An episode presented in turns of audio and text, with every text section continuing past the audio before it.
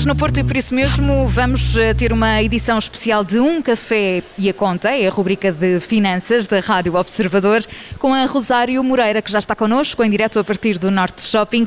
É diretor, diretora do Digital MBA da Porto Business School, é também professora da Faculdade de Economia do Porto. Rosário, bem-vinda. Olá, boa tarde. Ana. Olá, João.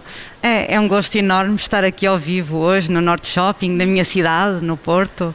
Hum, não, eu, eu hoje não vou falar de criptomoedas, contrariamente ao que nós Não, tínhamos não. planeado, pois como estamos em plena período da entrega da declaração de IRS, eh, achei por bem alertar eh, os nossos ouvintes para a poupança em sede de IRS a entregar já no próximo ano. E fizeste muitíssimo bem, Rosário, porque, enfim, o prazo de entrega da, da declaração de IRS termina a 30 de junho. Muita atenção aos prazos. Exatamente. E a questão que está na cabeça de toda a gente é pagar ou receber IRS. Ora bem, Ana, vamos lá colocar isto tudo em pratos limpos, esta dúvida que é geral. Eh, ora bem, ninguém recebe dinheiro extra por causa da declaração de IRS. Eh, quem recebe reembolso de IRS está a receber um dinheiro que já pagou, pagou em excesso ao Estado, eh, através das retenções na fonte que fez ao longo do ano. Eh, Pelo contrário, quem não fez retenções na fonte suficientes ou quem não tem despesas suficientes para deduzir, pode ter de pagar IRS ao Estado. Eh, Isto significa que a entrega da declaração de IRS neste período do ano não é sinónimo de receber reembolso para toda a gente, infelizmente. Rosário, aqui outra, outra pergunta é quando é que se deve, neste caso a- a pergunta é minha, quando é que eu devo começar a pensar sobre o IRS? É o mais depressa possível, Oh, o mais João. antecipadamente possível? Já devia ter sido no dia 1 de janeiro de 2021. Já vais tarde, João, pois é. Portanto, a poupança em sede de IRS deve ser planeada logo desde o primeiro dia do ano a que a declaração que nós vamos entregar diz respeito. Portanto, nós estamos aqui em maio e eh, já não há nada a fazer sobre a declaração que vamos entregar, ponto. Eh, nós devemos começar a pensar agora, já, já devia ter sido desde janeiro, eh, ter um plano, um plano de rentabilizar tudo o que diga respeito às despesas e aos benefícios fiscais que nos podem, no final, eh, permitir poupar de 250 em 250 euros, eh, 500, 1000, 1500, como vamos já ver de seguida. Sim, porque eh, ia, ia te perguntar, Rosário, e já agora aproveito para dizer também que estamos em direto nas páginas de Facebook eh, do, do Observador e, portanto, pode também acompanhar esta edição especial de Um Café e a Conta em vídeo. E te perguntar, Rosário, como é que nós podemos maximizar eh, a nossa poupança fiscal? Ora bem, digamos que o truque para se receber um, um maior reembolso ou pagar-se menos IRS é, é- vou dividir isto em três pontos. Um, ter despesas para declarar, associando o número de contribuinte, porque se não se associar o número de contribuinte, tudo isto cai por terra. Portanto, associar o número de contribuinte do agregado familiar. Eh, segundo, ter despesas de diversas categorias de gastos. E, finalmente, um terceiro passo, e não menos importante, classificá-las no e-fatura e eh, de acordo com a sua natureza. Porque eh, se algumas despesas já vêm automaticamente quando nós entramos eh, numa loja, quando vamos pedir o café e a conta, não é?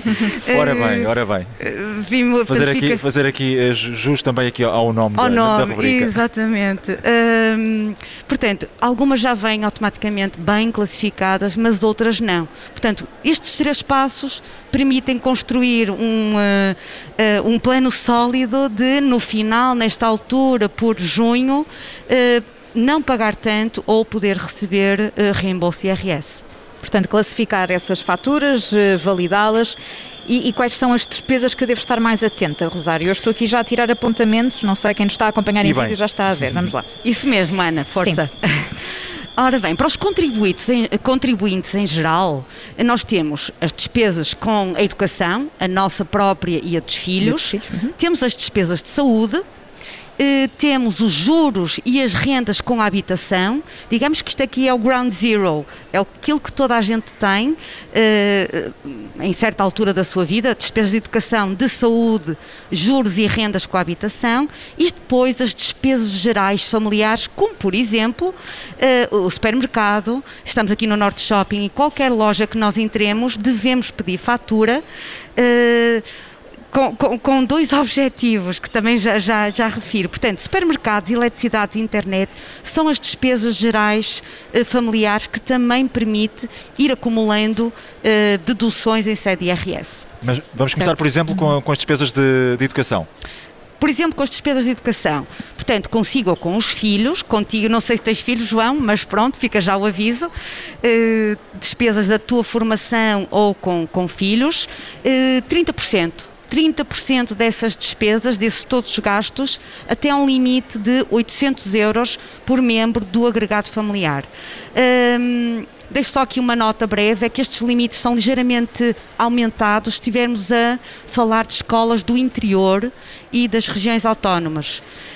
Um, a título de exemplo, temos o quê? Despesas com pagamento de creches, de infantários, eh, escolas, universidade, eh, temos os manuais, os livros escolares e, não menos importante, eh, para quem tem filhos a estudar em outras cidades, filhos deslocados, também a renda que paga é objeto de dedução em sede de IRS.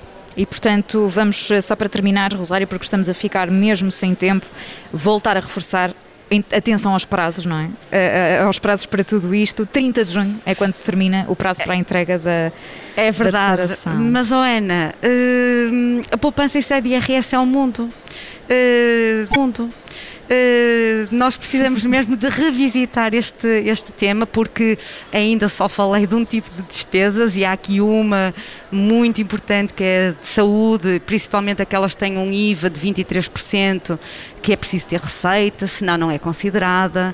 A receita uh, médica. Sim. Receita médica. Temos aqui os benefícios fiscais relativos aos PPIRs.